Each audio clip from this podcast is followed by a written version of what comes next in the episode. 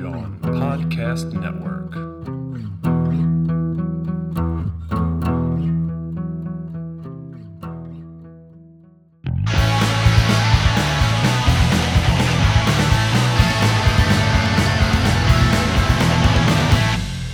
For the roughly 200th time, welcome back to Butter with That, a movies podcast where some friends come together to talk about all things movies. That is right, folks. We have hit episode 200 after four and a half years of recording, almost. Uh, we have hit 200 episodes, which is uh, a crazy, wild milestone. So, from all of us here, Butter Crew, joined by Dave, Sam, and Christine. Uh, thank you so much for joining us on this journey, whether this is you know episode one, episode 10, or episode 200.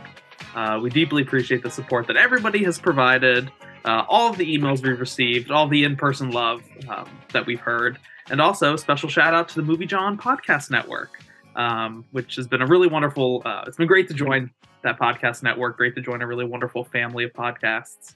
Uh, and I'm really excited to see where our journey with Movie John and uh, Butter with that goes for maybe another 200 episodes. We did it once, maybe we can do it again. Well, speaking of the Movie John Podcast Network, uh, we do have a uh, phantom limb of the show, that being our good friend Tori, who, uh, though uh, she couldn't join us tonight, did send her uh, best wishes. So uh, I'm going to go ahead and share that with the rest of the group here. Hey, Butter fam, it's me, Tori, back to wish my Butter crew a very happy 200th anniversary. Congrats on this huge podcasting milestone.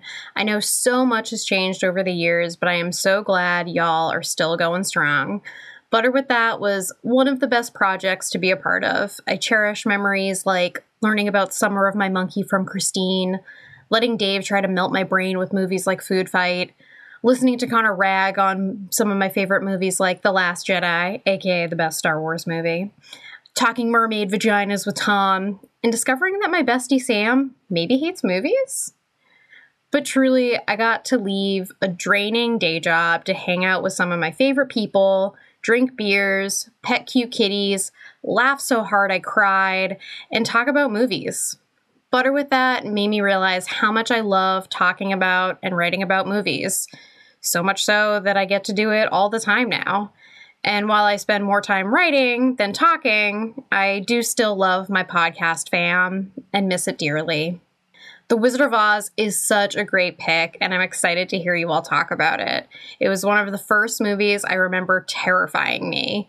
The Wicked Witch and the Wizard scared the crap out of me.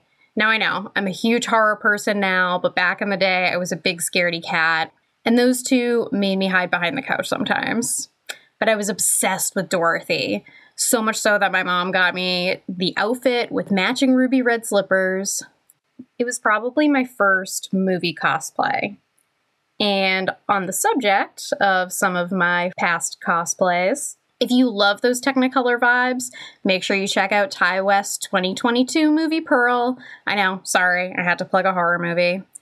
But like I said, congratulations again, everyone. I love you all so much, and cheers to 200 more butters. Oh my god, I'm gonna cry. That was my first time hearing that. That was so sweet. Um, thank you, Tori. We miss you. We love your message. That was amazing, love- Tori. And love the show, uh, Killer Bees, which uh, you can find through the Movie John Podcast uh, Network as well. Uh, we also have a quick note from, uh, I think, our longest listener, uh, perhaps our most devoted listener. I believe he hasn't missed a single episode. And that, of course, the man who provided us our first guest uh, in an impromptu phone call during a recording. So, that being, of course, my dad, Tom. Here he is. just wanted to say hello. Glad you guys thought of me about this 200 episode thing. I got to tell you, I've been listening for quite a while here, and uh, I got to tell you, uh, it's been a lot of fun. It really has. I've learned a lot about movies, stuff that I never even thought about. I think you know my background as far as watching the movies. If I walk out of a movie and it was a good movie, I just say, "Hey, it was a good movie." I never really thought about discussing the movies. I know that's something you always wanted to do, and I was always kind of left out in the dark about it. But listening to you guys, I'm starting to understand a little bit more on what to look for in movies, other than just the idea that I like it or don't like it. You know, I never really thought about. Sometimes there's a movie that was ah so so, but somebody was a really good acting, a real actor, actress in it. And I never really thought of looking at it that way. But listening to you guys over the couple of years, what's been about four years, I guess, four and a half years, whatever, 200 episodes is a long time. And it's been a lot of fun for me. It really has. I'll be honest with you. I, you know, when I first started, you guys said you're going to have a podcast. I said, yeah, okay. You know, David's got a podcast and some of his friends, great. But as time went by, it was really nice because I not only listened because of you, I started to learn more about the people you were with and listening to their point of view. So they kind of came like my little, uh, like our family. I would be at work and I'd listen to you guys, and I really look forward to it. It was a lot of fun listening to each one of you guys because you'll have different opinions, and you guys kind of needle each other a little bit, a little bit here and there, which I find is a lot of fun. I really do. And you know, over time, I've learned everybody's voice, so I can tell who's talking, who's not talking, without having to be introduced to each one of them. So it's really been a lot of fun. So, and like I said, 200 episodes. That's it's it's quite an accomplishment and uh, I'm really proud of you guys. You really you really done a good job. And I've told some of my friends about it. Some of my friends listen, some don't. You know that type of thing. But I really look forward to it every week. You know, because I'm still working two days a week, and that hour of you guys listening to you guys in the afternoon, which is generally what I do, I really enjoy myself, and I kind of get lost in it. And it's really been a lot of fun. And I want to thank you guys. I want to thank you, Dave. I want to thank Christine, Sam, and Connor, and Tori in the very beginning you guys have uh, done a really good job. You've come a long way, and I've enjoyed every, I've enjoyed every minute of it. I really have, and I look forward to it. And I wish you guys another 200, I guess, or as far as you guys are willing to go with it. You guys made it through COVID and all the other stuff. I mean, that's great. You guys stuck together. It's that shows a lot of. Um, I can't think of the you are, but I do enjoy it. Like I said, um, I'm kind of running out of things to say. Other than I guess your was your tagline at the end there always um, have a good have a good whatever. So again, thank you, Christine, Sam, and Connor for the good times I've had with it. I'm looking for a lot more, and I appreciate everything you guys have done. So thanks a lot, Mr. Sampson. We thank you for your support, your uh, endearing support, and yeah, you are our first guest. You didn't even know it at the time, but you would be the first guest star on Butter with that. Woo! I just want to like chant, Dave's dad, Dave's dad, Dave's dad, dad, Dave's dad. Ooh, uh, for for some reason, when I open Butter with that, like our profile on Spotify, it's always the Independence Day episode, which is when uh, your I believe your dad was also featured on that episode. So I weighed in on that one also, yeah. Mr. Sampson weighing in on Independence Day. I don't know why it always opens up. On, it's really annoying because I have to scroll all the way to the top. Oh, well, we really appreciate the love from friends and family for this project. Um, who knew that, you know, in August of 2018, when we first came together, that we'd be here in 2023, surviving a pandemic and hosting 200 episodes and talking about many, many movies, many directors, and of course, many actors. Yes. And as a matter of fact, I've got some stats to that effect. I uh, did some digging and found uh, the directors and actors that were most frequently featured throughout our coverage. Uh, by the way, that coverage encompassing 213 hours. So that's an awful lot of us talking about movies, among other things. In the mix, uh, we did talk about several directors several times, that including Tobe Hooper with the Texas Chainsaw Massacre and Poltergeist. Going to put a little asterisk on that one because uh, it's kind of a Spielberg one as well, a, a bit. Bong Joon Ho with Snowpiercer and Okja. Joel Coen with Fargo and A Serious Man. Christine's gal, Kelly Reichardt with Meek's Cutoff and First Cow. Uh, we have Ridley Scott with Alien and Blade Runner. We have John Carpenter with The Thing and Christine. We have George Miller with Fury Road and Road Warrior. Robert Zemeckis with Who Framed Roger Rabbit and Back to the Future. Christopher Nolan with The Prestige and Inception. And then we have some with three Guillermo del Toro with Hellboy, Pacific Rim, and Cronos. Steven Spielberg with Jurassic Park, Catch Me If You Can, and Jaws. I want to put an asterisk on that one for the poltergeist thing also. And J.J. Abrams with Rise of Skywalker, The Force Awakens, and Star Trek. But coming in at number one, and this largely my fault, would be Paul Thomas Anderson with There Will Be Blood, Boogie Nights, The Master, and previous episode, uh, as of this recording, Phantom Thread. It sounds like we're just going to have to do the full review. PTA uh, full collection. Maybe even uh, hosting a hot Nolan summer one day. Maybe. Hot Nolan summer. Okay. A little weather report for you. I've been Uh, trying to avoid watching Tenet, but you know, We'll see. I'll rage talk that movie. I'll do it. That's a threat. That's a threat. Sounds good. I think uh, it's just amazing how many different directors we've covered. Uh, I think that's just really awesome, and so many movies that I never would have watched, um, and probably will still never see. Like Meek's Cut Off. I think I can't watch it at this point. It's too much of a legendary movie in my mind. It's it's it's big part of the lore. Uh, speaking of lore, we do also have several actors that were repeat features on the show. Uh, there's a ton of them with two, so I'm going to skip those. Uh, but uh, with, uh, with actors that come in at three or more, we do have a variety. Uh, with three, we have Bill Murray, Carrie Fisher, Christian Bale, Daniel Craig, Elizabeth Banks, Harrison Ford, Jeff Goldblum, John Hurt, Kevin J. O'Connor, Laura Dern, Leonardo DiCaprio, Mark Hamill, Nicholas Hoult, Patrick Swayze, Richard E. Grant, Ron Perlman, Taron Egerton, Tim Curry, Tom Hanks, and William H. Macy. We have some that come in at four, and coming in at four would be Adam Driver, Chris Lloyd, Hugh Jackman, Jake Gyllenhaal, Judy Greer, Keanu Reeves, Michael Shannon, Oscar Isaacs, Paul Dano, Samuel L. Jackson, Sandra Bullock, Simon Pegg, Steve Buscemi, and then uh, ultimately coming in. Oh, uh, excuse me. One other addition there at number at four. Uh, this is one that I was confused about and thought was a five. I'm sure uh, Sam is perhaps a little bit upset to discover it is a four. That would be Chris Evans. But coming in at number five, and uh, ultimately the one with the most points and most recurrences on the show, ladies and gentlemen, Tom Hardy. Give a big round of applause for Tom, our boy Tom. Yay. That's surprising. I would have thought Chris Evans with just Sam's intense love and passion. She also loves Tom Hardy, but I really thought we've done so many Chris Evans vehicles that I thought he would be number one. I feel like also in those threes, I was very surprised. Or fours, Simon Pegg, four movies. He does have that uh, voice role in uh, Force Awakens, so that uh, that bumped it up. Oh, interesting. I'll have to go back and look at the stats. Dave, thank you so much for getting those stats. I feel like it really puts our movie selections in an interesting, uh, in a fascinating light. It's it's funny to me because Tori's comment saying maybe Sam doesn't like movies. No, Sam does like movies, starring Chris Evans and Tom Hardy. He's not Tom Hardy is not totally my fault, but it's mostly my fault. So what what what I'll say here is you're welcome.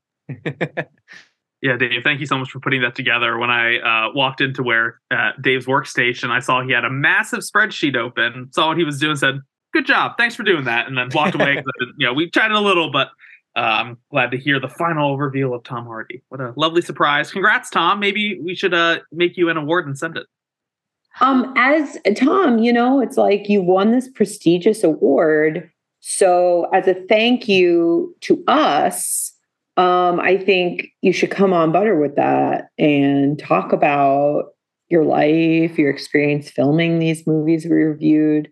Because I don't, it's like, Tom, I know you listen. So I don't know, like, you know, if you know and realize how prestigious of, of an award this Butter with that honor is.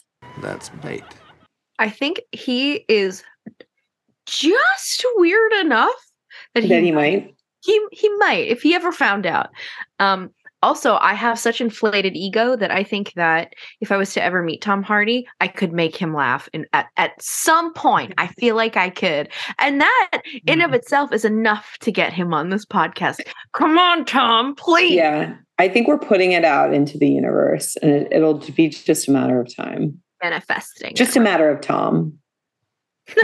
There's our theme. There's our theme. Just a and then we Yeah, that'll be another four movies. It'll be so yeah, maybe some of his lesser knowns. And we'll just tag him a lot on so is he like Sam, is he like all in on social media or not really? I feel like Not really. He's on Instagram a little bit, um, but it's mostly talking about his wrestling.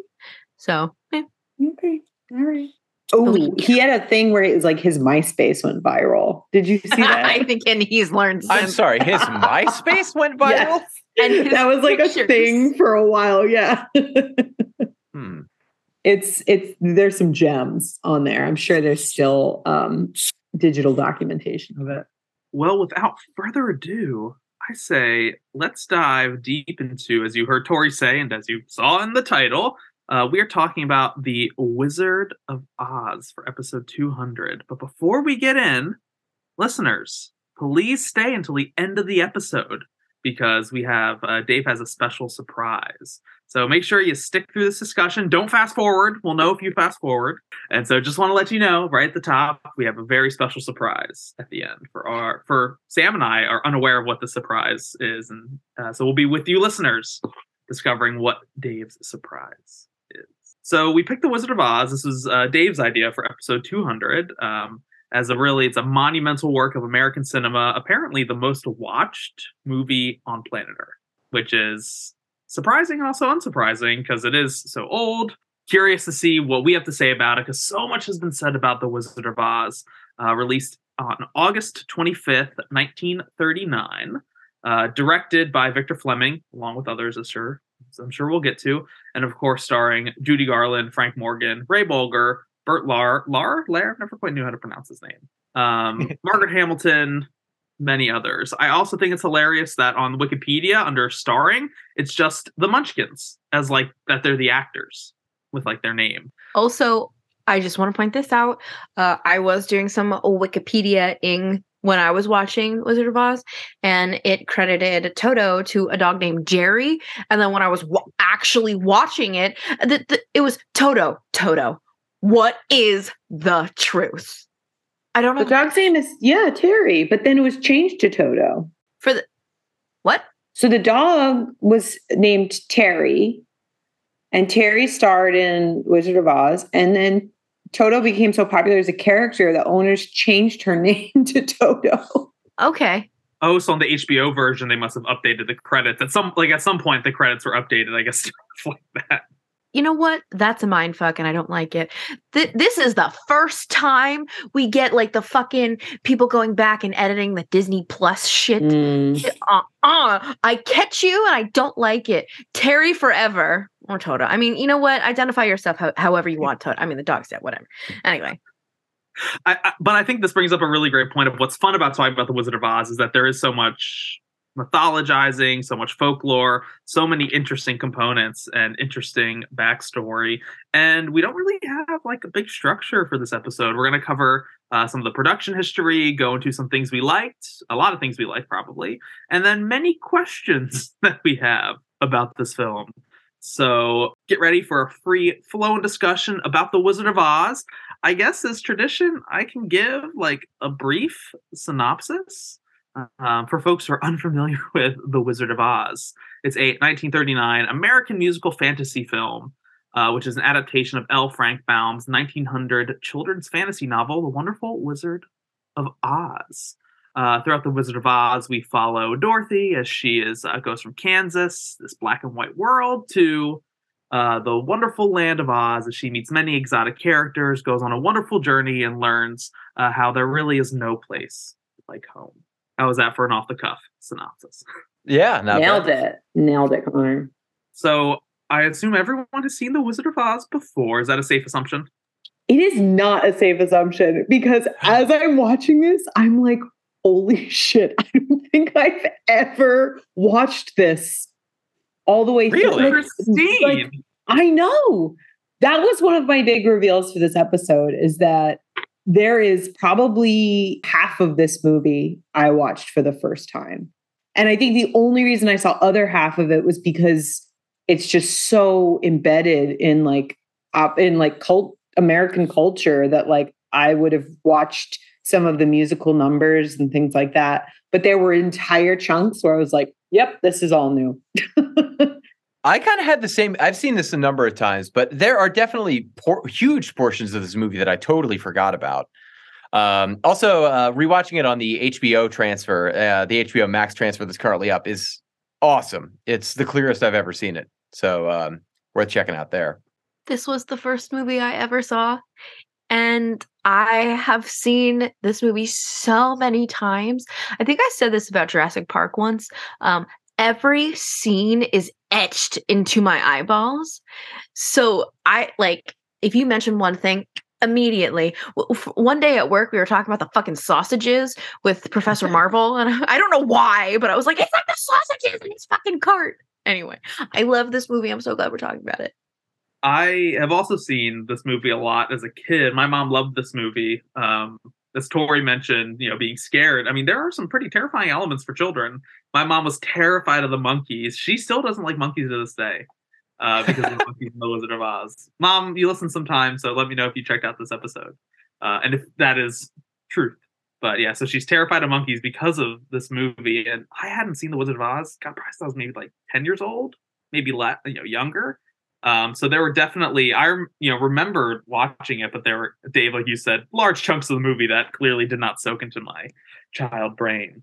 Uh, and overall, like I was pretty blown away with the Wizard of Oz from a visual level, from an editing level, filming. Like when I go back to watching an old movie, I don't expect it to fire on all cylinders because movie making has just changed so much. So I'm expecting one part of it to maybe not work, maybe it's too long, maybe the pace isn't quite right, but it really feels like generally the Wizard of Oz is just firing on all cylinders.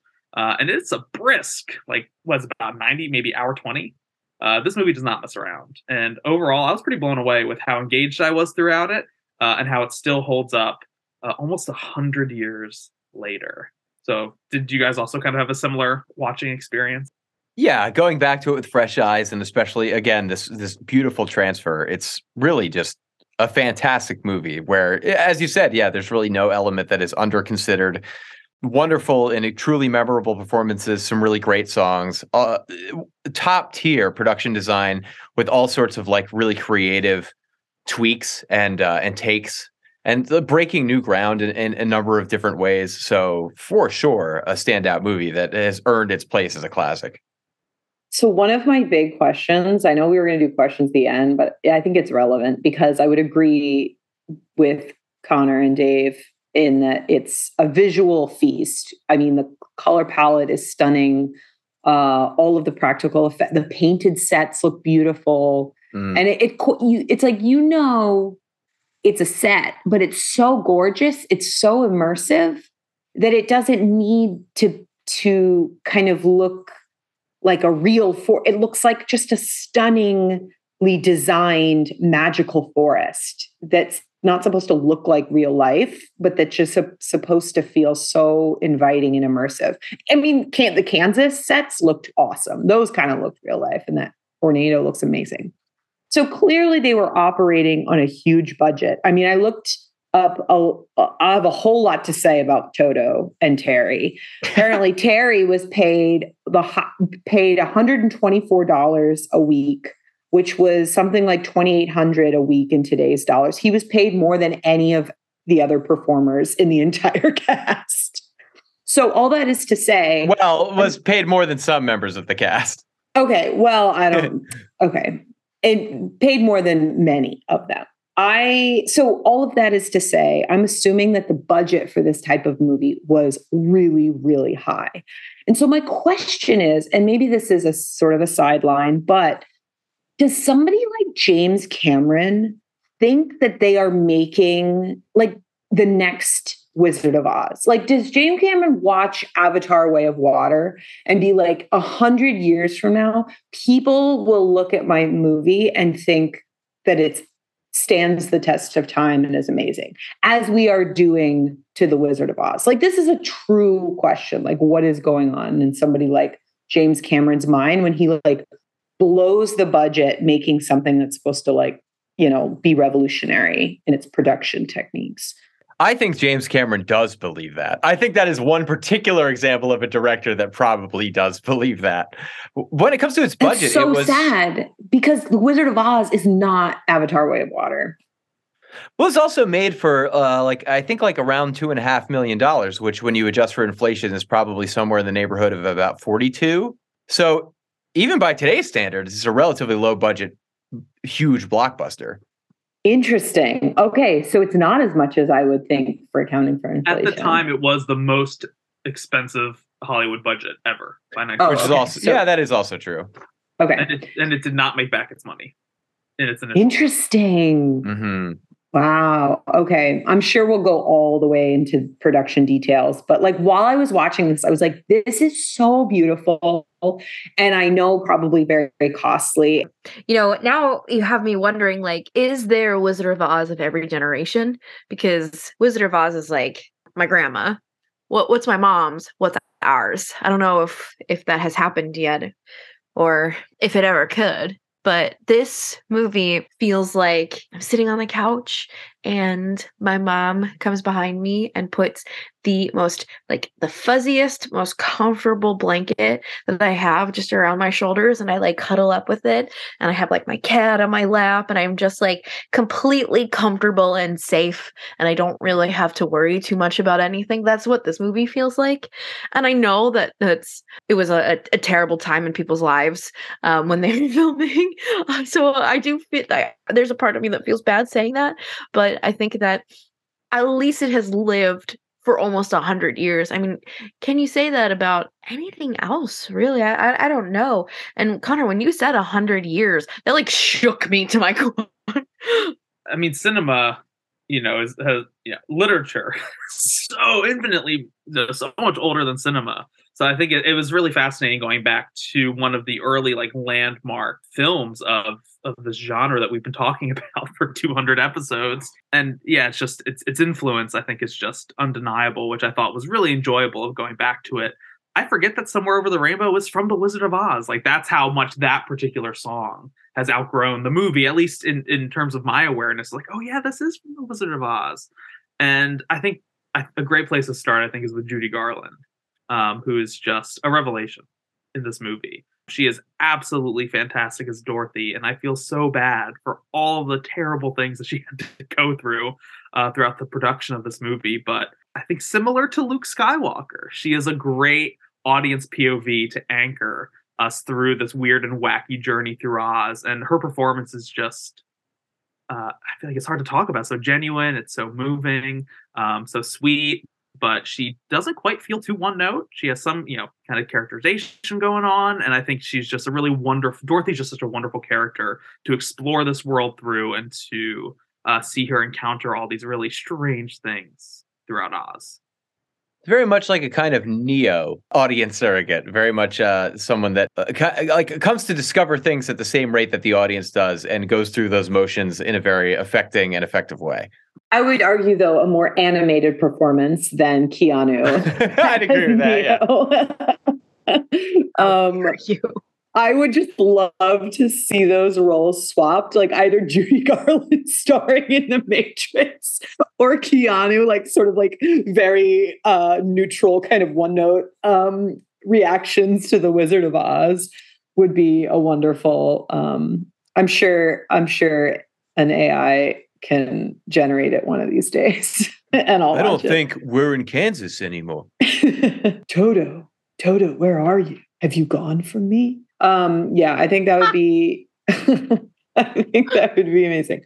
Um, I, yeah, I mean, Judy Garland, as you said, Connor, yeah, the whole conversation around her treatment within this production, within Hollywood world generally, and you know what she went through throughout her career is is really really sad. Uh, but she truly was one of a kind, and between her singing. She's a great mover, like her little, you know, she doesn't full dancing sequences, but clearly, like, you know, the scarecrow and the uh, lion and the tin man are like movers and dancers. She's like right there doing a lot of the, the, the footwork and it's really compelling to watch. And yeah, I mean, I really enjoyed like I her Star is Born version is so good. I mean, if you want to see Judy Garland like dancing and singing, that is quite quite amazing production but she's just magnetic to look at like i feel like i just as i was so immersed and drawn into the, the color palette and the set design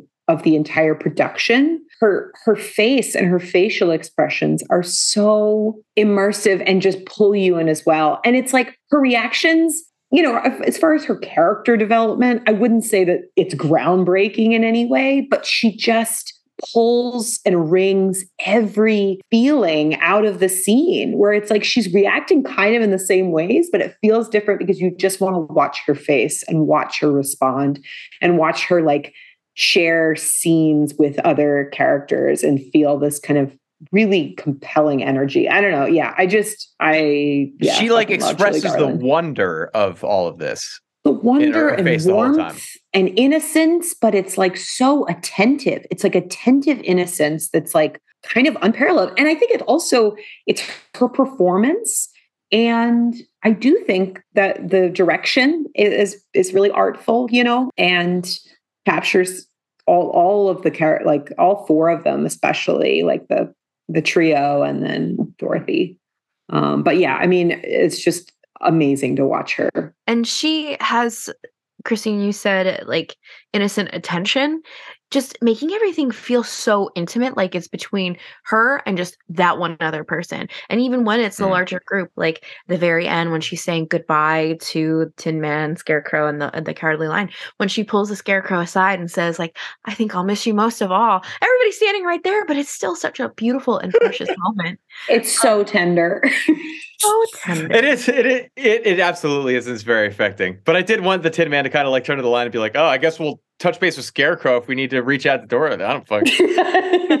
like what the fuck man? Um i know. And you know i think when i was a kid I, I modeled a lot of my behavior like a little kid after dorothy but i mean who didn't?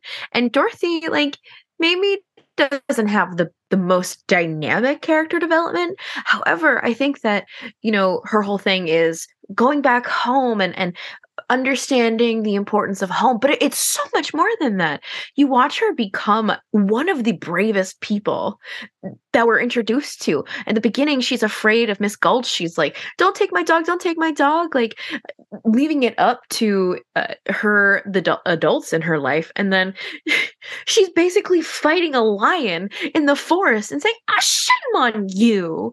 And it happens quickly, but she's just great. She's a, a good, a good pure soul. yeah, I think a great case in a character not necessarily changing, like growing, but coming to an inner truth that she kind of knew all along, uh, which is not that easy to pull off. And so I thought that's kind of what stood to me at the end of her journey is she had the answers all along, just like everybody had the answers all along when they speak to the wizard. And I guess that brings us to the main trio who assists Dorothy throughout her adventure: uh, the Scarecrow, Tin Man, Cowardly Lion. Um, just like Dorothy, these are incredibly iconic characters. And I didn't realize as a kid that these were people in her real life. It wasn't until like the end of the, like that was a, a huge shock and a twist for me as a little kid. I remember at the end of the movie, oh, they're the people. Oh, they're her friend, their family. Ah. And I just think they're such a wonderful. Uh, they have such a wonderful presence in, in this film, both uh, physically through performance, uh, acting and dancing and singing, uh, and thematic resonance as well in terms of you know the, i think what a great message for kids too is that to spoil the end of the wizard of oz you know um, the scarecrow wants a brain tin man wants a heart lion wants courage but they had all of these you know these aspects that they wanted all along inside of them and i think that's just a, a wonderful message to have and i assume that's taken from the book that's such a wonderful message to have in a movie aimed at families and children as well. Uh, I think just what a great message um, to take away from this ultra popular movie. I'm glad it has a really nice and positive, heartfelt, genuine message. Um, but yeah, what are your thoughts on this the trio? Maybe you know, chat about how she encounters them, or do you have a favorite? Tell me what you how you guys feel about the three. I just I love them so much. And I think what's great is that Dorothy embodies like all three of those characteristics so well. And I think like that's kind of our gauge of how we can see how these characters actually have those attributes, right? Like she is so smart, she is so brave, and she has so much heart. You're like, well, then they do too. And I think that they had it all along, and she rubs off on them quite a bit. But I think Scarecrow was always my favorite, but the one that intrigued me the most was the Tin Man because he's kind of scary a little bit. I, I know that's odd to say, but just stumbling upon a man like frozen in time and then having to oil his mouth open that was so such a foreign concept to me as a kid to be like can that really happen obviously no but it's strange and unusual. It's also, yeah, literally a, uh, a a man made of metal without a heart. Dun dun dun dun dun. Very very Terminator. Very, yeah. There's a version of this movie that is uh, a massacre at the hands of the Tin Man because he doesn't have a heart. Uh, they're all great. Um, the performances are wonderful. Uh, Some wonderful like vaudeville acting, uh, especially on the part of the Scarecrow, uh, Ray Bolger, who just knocks it out of the park. He was always my favorite because he is perhaps the most like physically animated and uh, magnetic of the performers. Although I, I always did have a soft spot for the Lion. Just such a a wonderfully comic performance and such a self-aware performance and so self-effacing really like going the extra mile to commit to this this cowardly facade as it applies thematically and it, it's yeah all of them are great yeah, it's hard to it's hard to pick. I mean, I agree with Dave. Uh, so much of the movement of the scarecrow I absolutely love, and I think we had wonderful conversation when we talked about singing in the rain and all the great movement in that. And I feel like a lot of the scarecrow movement kind of reminds me of the choreography in Sing in the Rain, just the, the sort of floppy, like floppy movement that's yet so precise at the same time, which I just love. i got a lot of Um, that too yeah I was just gonna say it's interesting. This film's an interesting time capsule of the golden age of Hollywood, the aesthetics of it, the movement of it, the casting of it, the politics of it, uh, and the behind the scenes drama of it. Uh, so it's really interesting seeing a golden age picture in 2023 and these elements of films that we've talked about in the past. And yeah, I was also getting big singing in the rain vibes. I also, yeah, like uh the lions when he uh is crowned as king and this the over the top operatic uh number he does is so funny and so enjoyable. And there's i mean there's so much warmth in like all of their performances but i think that each one of them has a very distinct vibe and it's showcased in the way they sing and the way they move.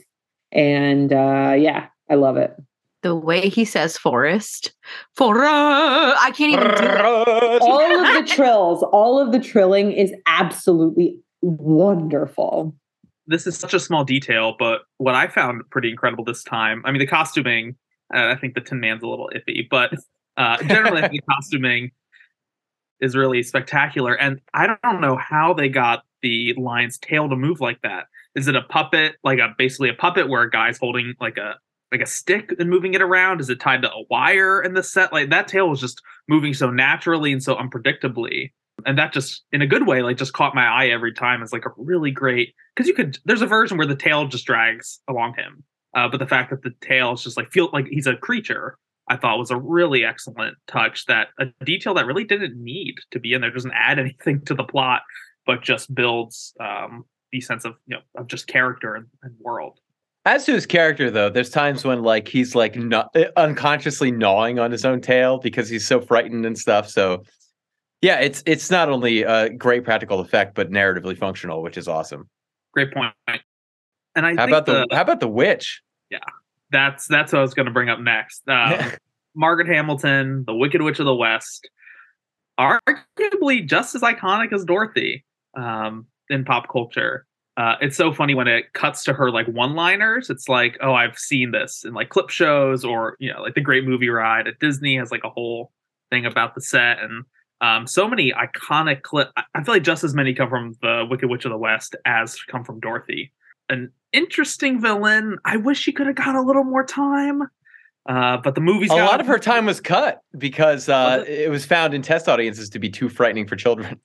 well clearly the film was still frightening for children but the i it's really interesting thinking about the world of oz through the witch of the west of what is this regime going on what is happening here in some ways she wants justice for the death of her sister which is like a totally like sim- you know sympathize with that kind of with her position that she's in of course she wants the slippers um, and we get some really great effects mo- moments of practical effects with um, her character.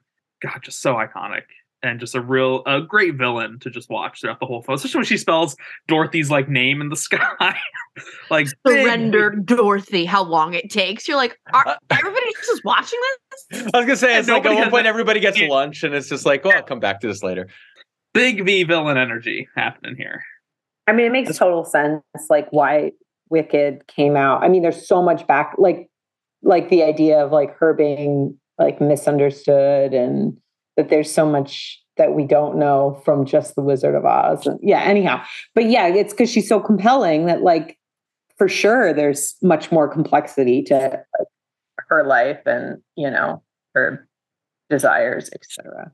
Yeah, I've got a theory that I'll save for a question section uh, that uh, explains a, a lot of uh, the the politics of Oz as it applies to the storyline. But I know people love Wicked, and I haven't seen it. I haven't read like the books, what have you.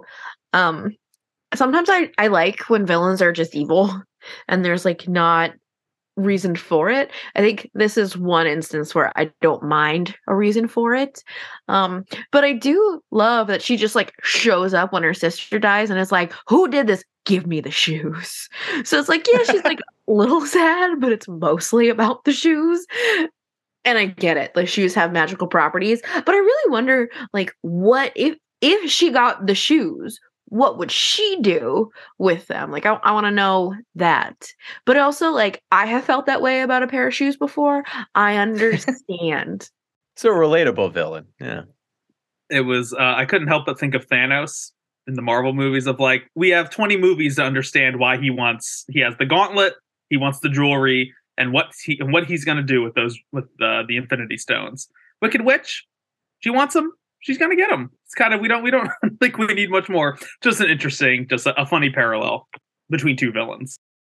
And just how great I I just got to give a shout out to uh, the effect of her just like the smoke rising and her descending like clear you know descending down into the set, but just every time that red smoke blooms, um, it's it's off putting, it's disturbing, and her disappearing it, it, it worked. It looks great. I think every time, especially when she dies at the end, that disappearing effect is I think is really outstanding and very disturbing. that moment was sort of anticlimactic in that like it's just this offhanded water i like always because that scene i had seen before because it's so iconic and i just am i just forget that it it's just a little bit of water and so sort of even off camera like ap- appears and then gets on her and then she melts. I was like oh wait there's no fake out? Like she's dead. Oh wait that is how she dies. That felt a little anticlimactic to me. I tried to find like which lore in prepping for this episode that relates to them being defeated by water. And outside of like, you know, the witch trials, uh, it really didn't have much expression or, or much historical root. One thing that, though is interesting, I did see one interpretation that is that it's not the act of throwing water on her, it's the act of kindness. Because the witch is on fire and Dorothy panics and throws water on her. That maybe Okay, so that it is what defeats the the, water. witch. Although I at the same time, because if it is the water, it's like this has got to be like one of those workplaces where you step outside to smoke. You can't have buckets of water in here. it's an OSHA Yeah. hazard. Well, you know, maybe the the writers went forward in time, watched an amazing, maybe possibly our generation's Wizard of Oz, aka M Night Shyamalan's Signs, and saw that water is what ultimately destroys the aliens. And then the writers went back to the 1930s and then was like, all right, figured it out. It wouldn't be a celebratory episode of Butter with that if Christine didn't bring up M Night Shyamalan and Signs. Thank God. Sam raised the question of what is our generation's Wizard of Oz, and I just threw that out there. You know, no The through line is bad that ideas both, and numbers. yeah, the through line being that both villains are uh, living in a world with a lot of water, but are destroyed by it. and green. Weirdly green. Guys, I think we're on to something. There's a lot of um cornfields and hay in Bucks County.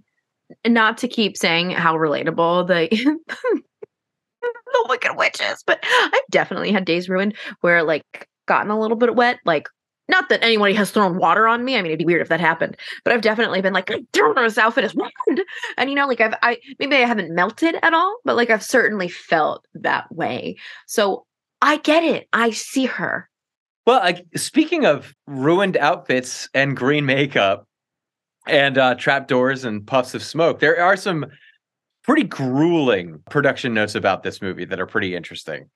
Not the least of which being what, what kind of inspired it as an investment. MGM invested in an adaptation of L. Frank Baum's book, largely because of the success of Disney's Snow White and the Seven Dwarfs. Uh, the studio employed several screenwriters, including Florence Ryerson, Noel Langley, and Edgar Allan Woolf, all of whom worked on separate treatments without one another's knowledge, which is pretty unusual even of the era. After several different treatments were submitted to the studio, a hodgepodge of different scripts uh, largely unified into a shooting script by director Victor Fleming, was approved. During filming, several directors cycled in and out, but it was ultimately Fleming who was credited. Uh, as for production design, which we've talked about uh, to varying extents, uh, it was pretty exhaustive. Reportedly, it took the crew several weeks to commit to the particular shade of yellow used for the yellow brick road. Also, really exhaustive and exhausting in and of the shoot itself. Due uh, largely to the lighting necessary for Technicolor, some sets stood at excess of 100 degrees. A particularly daunting demand for uh, Bert Lahr, who uh, played the Cowardly Lion and whose suit was made of actual lion skin and weighed about 90 pounds. Jesus, you can see in some of the close ups just the sweat dripping across their makeup. And you're like, mm-hmm. okay, it's kind of working because it could be tears, you know, but you're like, no, no, no, no. That set is probably so hot. It's amazing that the makeup holds up, especially because of like the demand of Technicolor lighting and everything. The makeup uh, design uh, is absolutely stunning. I couldn't help but think about all of that because of like the the snow being asbestos and like what yes, is yeah, in all of that. Well, the the makeup was uh, kind of one of those problems. The foam latex masks used for the scarecrow, made by Jack Dawn, actually left lines on the face of Ray Bolger, uh, the actor playing the scarecrow, for about a year. Uh, so pretty oh. tough experience in that regard. Yikes! Looks um, good, but terrible for people. Yeah. Uh, as as goes with a lot of this. For example, of course, Judy Garland, who had it the worst. Uh, we've talked about this a little bit. According to several accounts to maintain a more childlike appearance. Her chest was bound and she was wearing a corset for most of it, uh, some of it made of steel, and was prescribed uh, Benzedrine, among other uppers and downers, to cut her weight at the studio's demand. Uh, the combination of medications caused frequent giggling fits on set, one of them prompting director Fleming to smack her in the face on set. An abuse so dastardly that upon recognizing what he'd done, demanded that the crew punch him in the face. Garland instead reportedly answered his demand by way of a peck on the cheek. There are so many layers to how fucked that is. we won't fully. I was just like, whoa, so much going on. And yeah, and Garland uh, was also, via her biography, reportedly harassed by several of the Munchkin actors on set, uh, coupled by allegations of a groping incident at the hands of MGM co-founder Louis B. Mayer. Huh, wait, wait, hold on. She was being harassed by the Munchkins. Yeah, supposedly that was something that was happening on set. I thought that do you do you all remember this um there's like one scene right at the not the very beginning when they first set off on the yellow brick road um I think it's like right after the trees and they're throwing the apples. They're like, mm-hmm. and you could see someone hang themselves. It, I feel like it's people say it's in like every scene. It's like the flying monkeys. It's like, is this true? Or is this one of these things that's just spread around? Like a lot of the history of the production history of this movie, that's pretty apocryphal.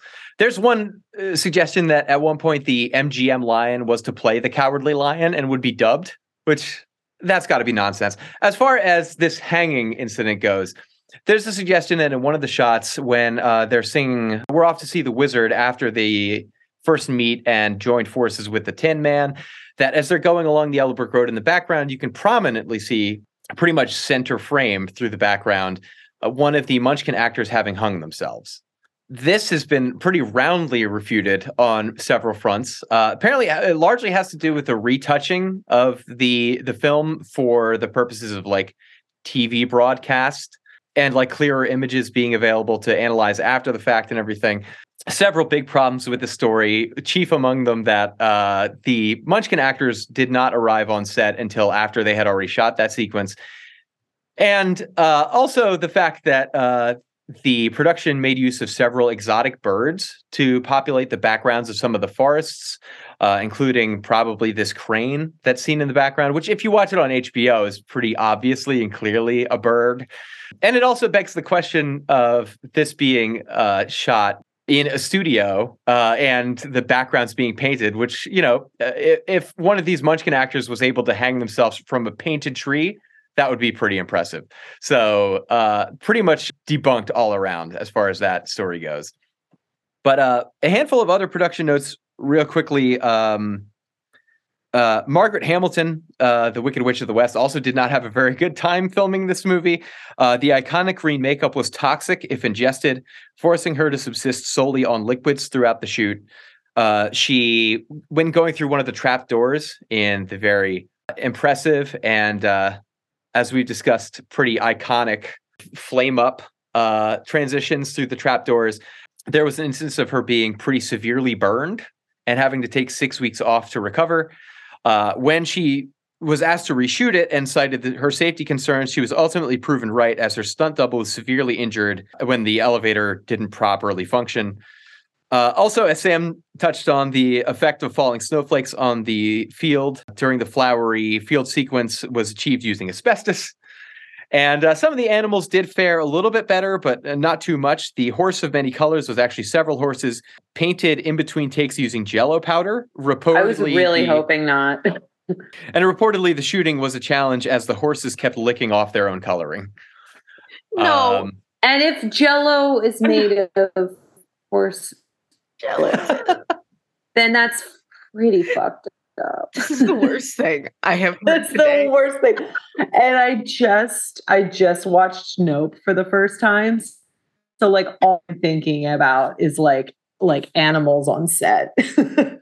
That's why I looked up, up about Terry. So this also relates deep in my Terry research. I also saw that Terry, the car caring terrier, plays Toto, got his paw broken because one of the witches guards stepped on his paw and either broke or sprained it, depending on the source you read. And she had to go rest and recover for like six weeks of production, and they had to stand in for rehearsals. But the cute thing is, is apparently Judy Garland and Terry slash Toto had a real bond. So uh, Terry recovered in Judy Garland's house and she ended up really love loving her the dog so much she tried to buy uh, terry from the owners but the owners were like no we're not gonna we're gonna sell terry but it sounds like they really got along and you can really tell because yeah she yeah she does so many scenes with T- with terry i was like i was like hoping that they would have gotten along and had like a bond and Terry, uh, in spite of the injury, did go on to be in 13 other films. So, pretty Terry had a prolific dog prolific career. Car- Exactly. What? And had made a full recovery. And well, we don't know. Maybe didn't make a full. What other movies? Also, you saying that this dog was so highly paid. What the? Fu- where am I? What am I missing? Oh, that was one thing, Christine, you suggested at the beginning. That, uh, yeah, according to the research I saw, it's a little up in the air as, as to whether or not this is actually accurate. But uh, several of the things I read suggested that the uh, the Munchkin actors were actually paid uh, fifty dollars a week as opposed to Terry's one hundred and twenty-five. That's so fucked. So Judy Garland was not paid less than Terry. No, I wouldn't think so. So the source I read, which was definitely not a credible source, was like Terry was the highest paid performer. maybe, maybe like if the same calculations for dog versus human years apply to salaries, and there's like dog salary in human dollar. You know, there's, there's some conversion there. I feel like that could be um could be calculated. it's like species mortality inflation. Dear Lord. All right, somebody listeners crunch the numbers or make up make up the conversion formula. Well, good for Terry. And Terry does a lot of good work in the Wizard. of Toto also incredibly iconic. I mean, it's hard to find something not iconic, but Um, Toto, Dorothy's faithful canine companion. Uh, and that dog hops out of baskets, runs around, um, acts a little. Uh, I love when he runs up to the crew and is like, "Oh, he's telling us that we need to follow him to get Dorothy." It's so cute. Like this way, we gotta go. Uh, Terry was just so adorable. Little handshake that he does at one point, which is really great. Oh, that during uh, also, yeah, uh, uh, somewhere over the rainbow, which was one of the first songs that they thought about cutting. It barely made the movie. That's crazy. Yeah, apparently they thought it slowed the picture down too much. Oh, But the picture hadn't ramped up. The tornado hadn't even come. Like uh, it's not like they killed the momentum. I mean, it's it's like the pleasantry of Kansas. You know, the like wonderful sort of pastoral views and pace of farm life. Yeah. I mean, yeah, if they had like dropped somewhere in the, over the rainbow and like I don't know, the middle of the haunted forest maybe. Well, and, and the whole music is just so incredible, and that's such a great, you know, reprisal theme as she's going through Oz that it's you can't imagine the film without it. Like just straight up, you cannot imagine the film with really any of the songs, but especially um, somewhere over the rainbow. Also, Ding Dong, the Witch is Dead. Like this movie, fucking brutal when it comes to death. It's like, yeah, death. A house got dropped on the someone. Hooray! Oh, did you? Oh, she's dead. Congrats, Dorothy. You killed the Wicked Witch of the West. Yay! but they It's- suck. They do. It's never that they're gone. It's you killed her. You really killed her. yeah. I have had the so I rewatched the movie last night. And I'm so glad I did. I, I- at first, I was like, I know this movie so well, I don't have to, but brought a lot of joy to me. I've had the music stuck in my head all day. I'm like, uh, I do want to say, can we talk about the fucking Twister? How it looks pretty good, and I was like, oh fucking shit. So when she's in the cyclone, uh, there's a cow at one point, like obviously. But I was like, oh my god, is this the reference in Twister? Twister. I feel like this movie outtwists Twister in so many ways. You know, like obviously Twister is iconic, but like the the all of the fans and the shit flying everywhere and all just the shots in the house. Like it's so the exterior storm transition into the interior storm is seamless. It looks so good and so effective. And you can tell some moments where the the film is clearly uh, sped up a little bit, but it it it still looks really really terrifying and creates such a sense of chaos.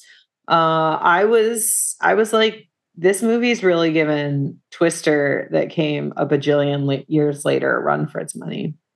My favorite is though when the house is flying through the air and it's like the screen through the window and grandma's knitting in the chair and just waves at her. I'm like, this is like out of like a David Lynch movie or like David. I feel like Yeah. just the sort of the surreal quality of this storm in this farmhouse and just waving grandma. Very precious moment. Also, yeah, not for nothing. You you witness in real time the birth of Tim Burton's aesthetic when you see those the witch like stripe like black and white striped socks curl in. Oh, that's Tim, that's Tim Burton. That's Tim Burton. It looks so good. Yeah, the sh- the shriveled foot that curls in. Yeah, yeah, yeah. Oof. So Also, good. the uh, yeah the tornado achieved uh, by a 35 foot muslin cloth uh, that was rung along a wire uh, with dust uh, kind of pouring out of the bottom of it to achieve that incredible and extremely convincing effect. probably not a great workplace uh, environment either. I'm sure like dust was inhaled and it was not safe, but looked great. A cloth? I'm shook. What? Yeah. Also, Connor, I know um, you you to know the the incredible history behind that transition between uh, the sepia and black and white sequence into the full color, the full super saturated Technicolor uh, that we're treated to in the movie. That makes it. Uh, uh, we're using the word iconic an awful lot, but it's such a such a striking moment. Um, so I'm sure you have some thoughts on that. Dave, I'm so glad you brought that moment up because I was going to bring it up right after our discussion. I was talking about the house and the tornado and Dorothy getting to Oz. You know it's coming after the house lands. You know that, okay, she's in Oz. Uh, so the film is in the sepia tone, black and white, very standard kind of look. Um, but one thing that struck me before I get to the door opening moment is just how the movie kind of slows down. We have this very intense tornado scene, uh, and then it takes about probably like 90 seconds before we kind of get the door open to go on the Oz as she looks at her surroundings, really the last vestiges of Kansas uh, for an audience is like we're kind of taking this in. And then this was was this the first Technicolor movie, Dave? Shot with Technicolor? I don't know that it was the first. I'm pretty sure the technology had been developed a little bit before, which is why the set was so demanding and hot in particular because of all the lighting. So the, it was a familiar technology, but still, you know, relatively uh, within its infancy. It's also falsely remembered as the first movie to feature color, which it's not, but it the shift is astonishing. I think it's the first to use two at the same time. And like Might be. It- yeah. and how they achieve that is is just incredible. So house lands, Dorothy walks through it, arrives at the front door, camera cuts, if I'm remembering this correctly, cuts to Judy Garland, then cuts back to the front door. We see Dorothy's back holding Toto in her left hand. Uh, and she opens the door and you see the colorful world through and without cutting you then see dorothy from behind walk out into oz and that's what i learned this just a few years ago two different actors. The home set was painted to be sepia toned. They did up the body double of Judy Garland to be in that sepia tone color. Uh, I just realized yesterday they got a um, stunt double for Toto, a body double for um, Toto, and the body double steps away, and in the same frame from the exact same location, Judy Garland walks out in full glorious Technicolor into Oz. Uh, I watched that three times. Rewind. I kept rewinding it. I was like, this looks so And it's like there's got to be some way where you can. T- it's like it's so seamless, uh, and it's. I, I feel like that's some of the greatest movie tricks is when you don't even think about it. Like you, just, your brain doesn't even know it's a trick. It just is the movie. It just is Mhm. The magic that's presented in front of you, and I think that is truly a moment of like you can touch that movie magic, like that you can point to movie magic. That thirty second moment, um, and then letting Dorothy experience Oz for a significant time of just taking it in, of not rushing. I mean, this movie is moves at a clip, but it knows when to slow down. Uh, and Dorothy's arrival into Oz um, is a really great example of uh, just editing, of just knowing how to pace your film for the audience. and let the audience absorb all of the dimensions of the set. I feel like Willy Wonka definitely was inspired by this movie because Mhm. the the set, the built set, the painted sets, even the color palette.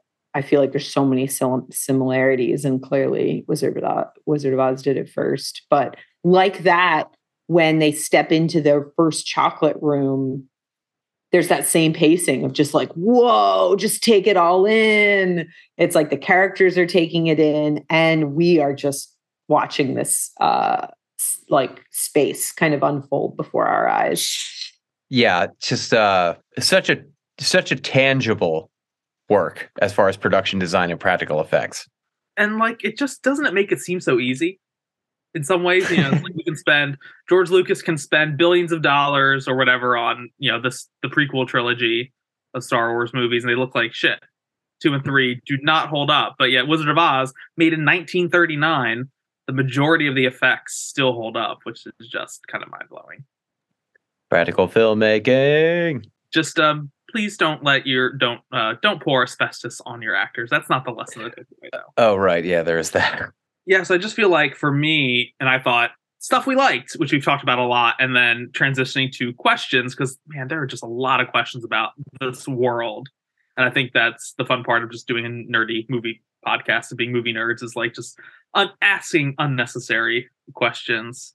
One little one that I have, and this I guess this also is like lines or problems that we have with the movie. The Cowardly Lion. What is the what is his version of of courage? He has a whole song about it and he says, "What separates a king from a slave is courage."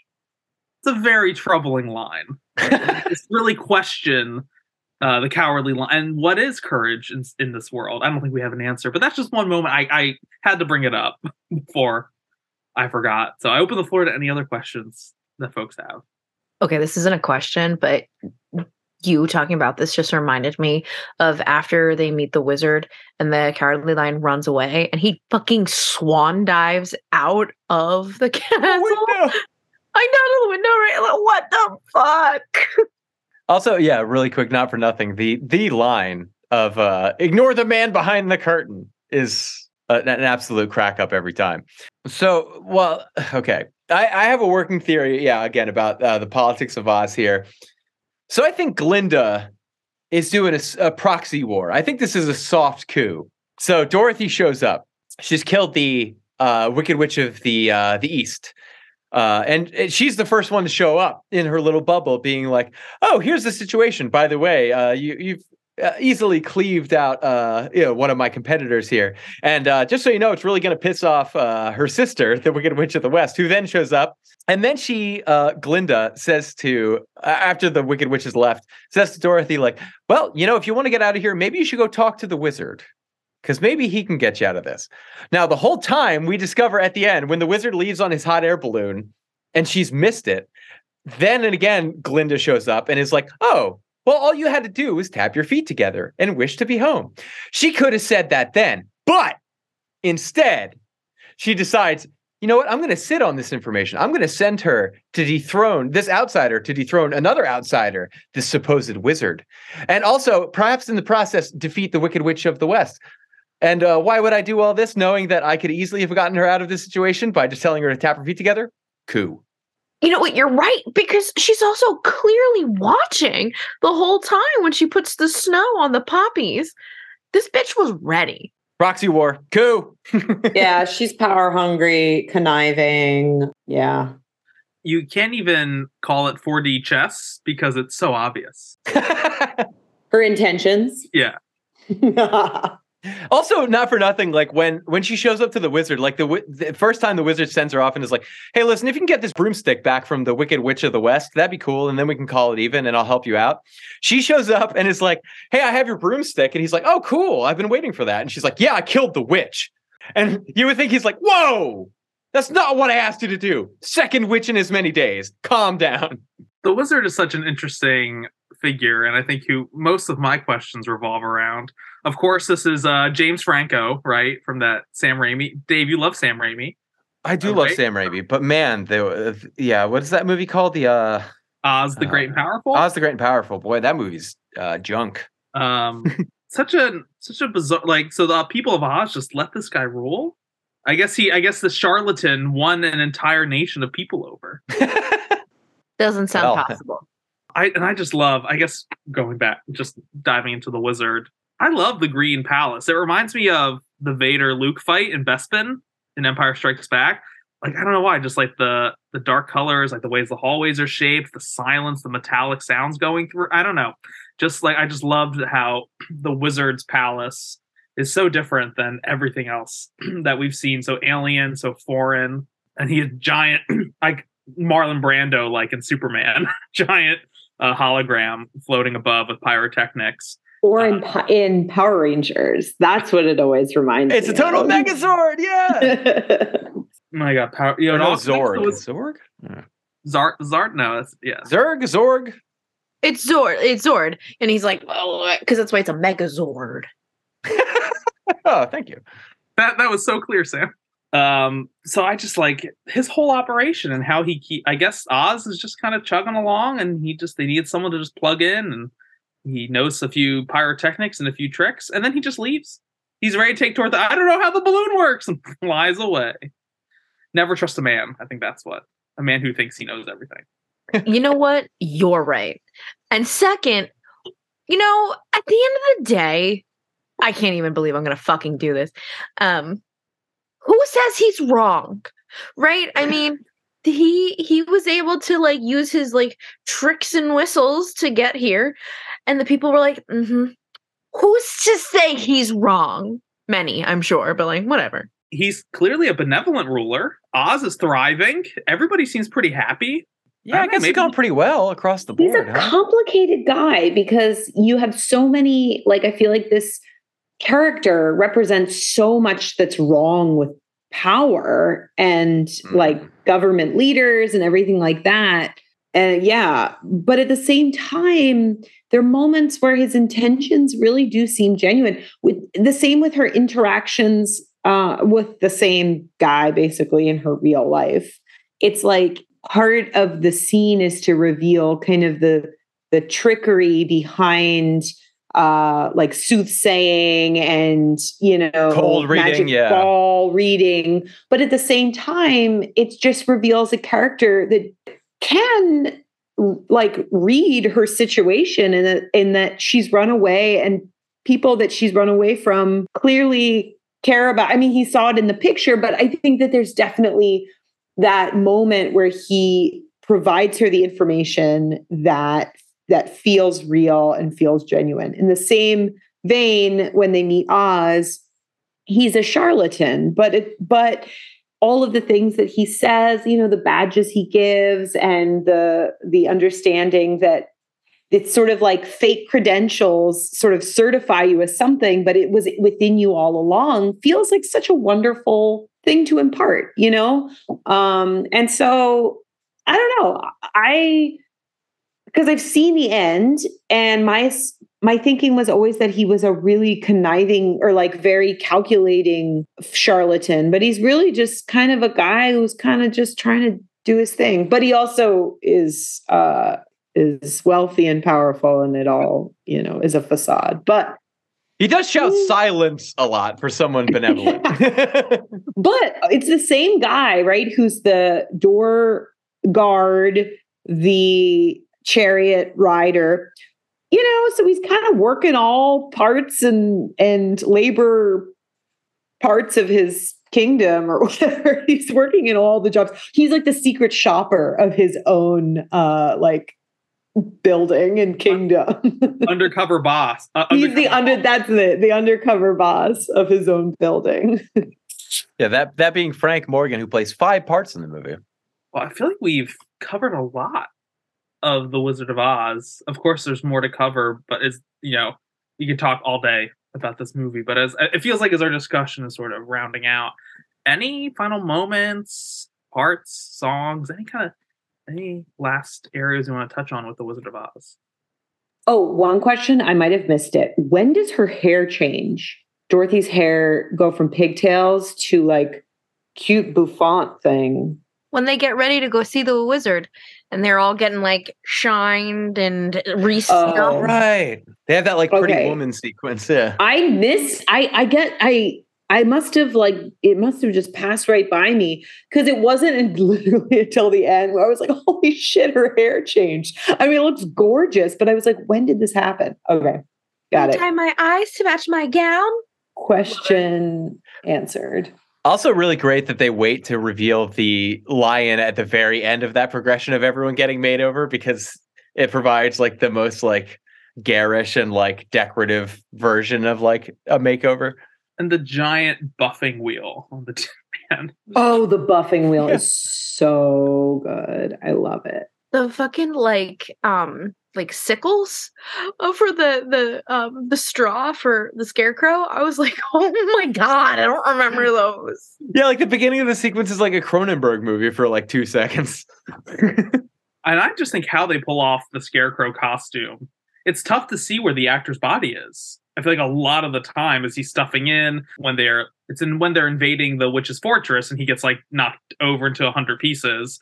And it's like clearly there's some set contraption where most of his torso is underneath, but it's hard to tell where where man ends and scarecrow begins. especially with the makeup like these these folds that are at the bottom of his jaw that flow seamlessly into like this neck piece that's obscured by like the little like rope around his neck so like it, it's pretty seamless yeah Any final thoughts on the Wizard of Oz?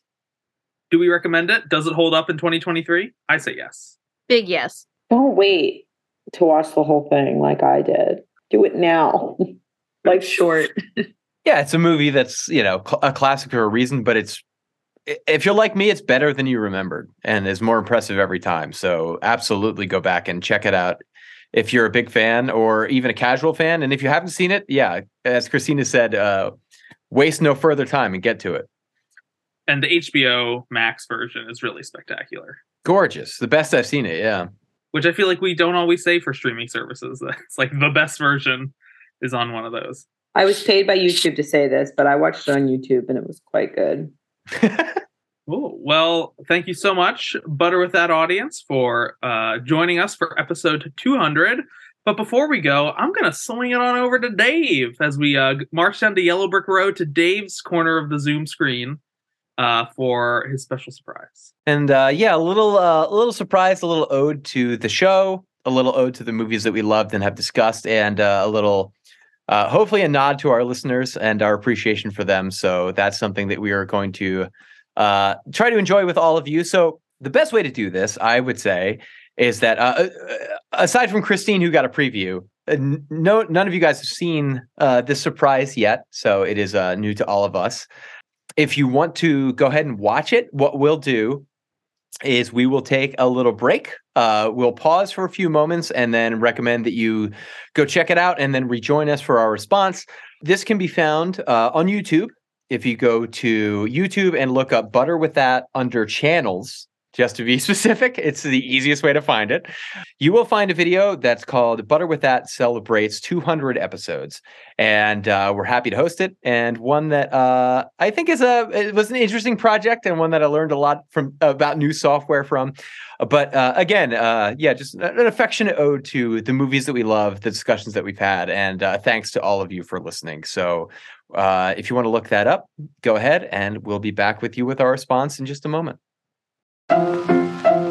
Let's all go to the lobby. Let's all go to the lobby. Let's all go to the lobby to get ourselves a treat. Delicious things to eat.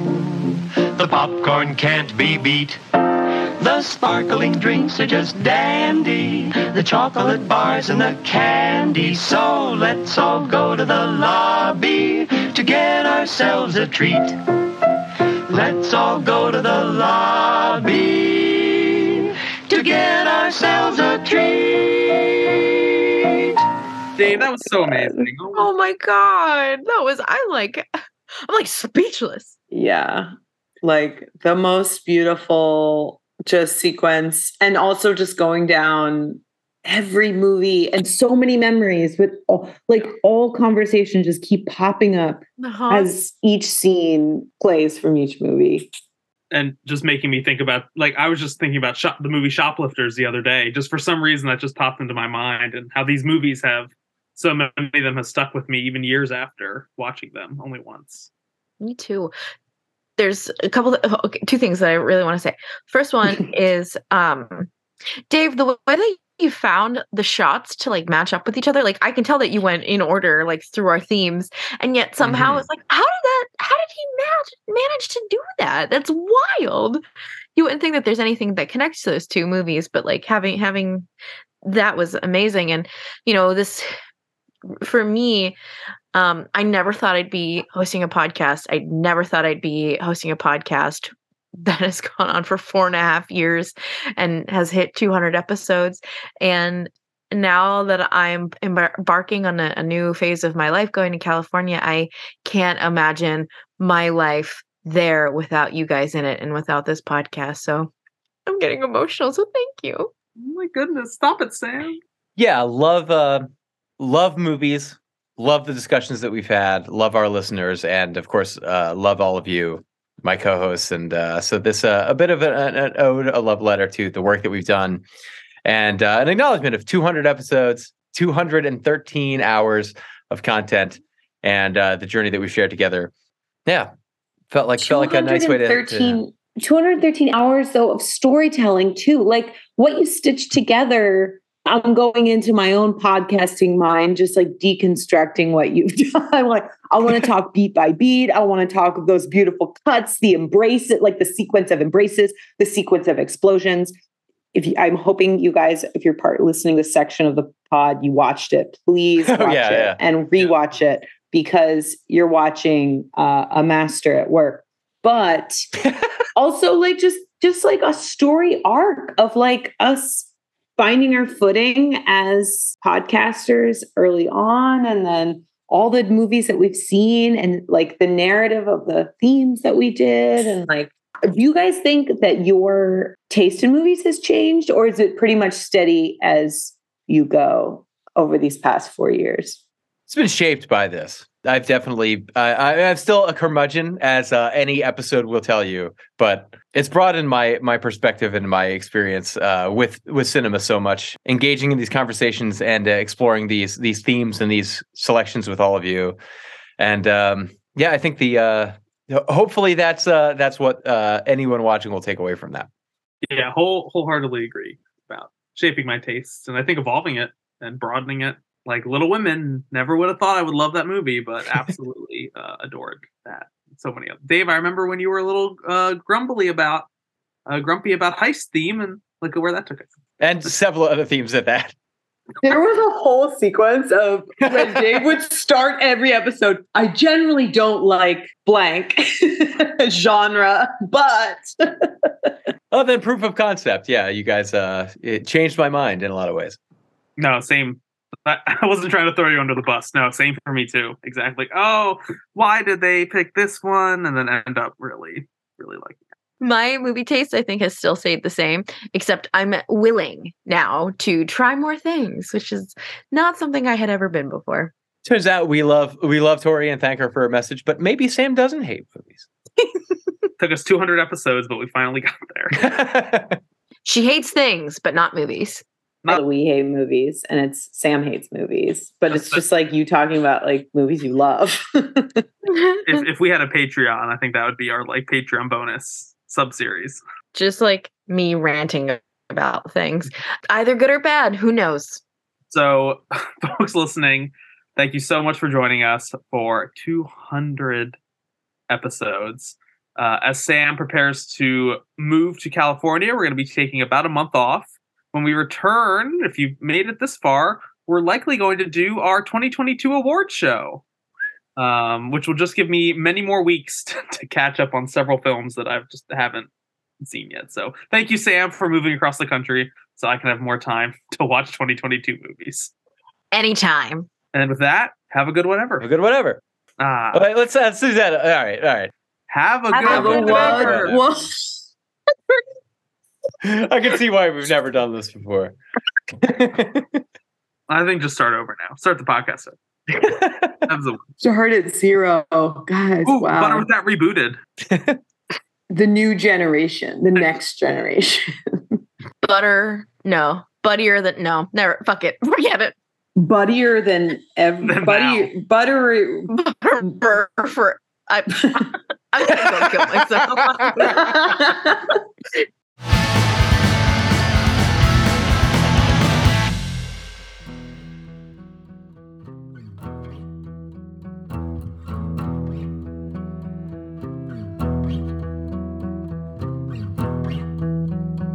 This has been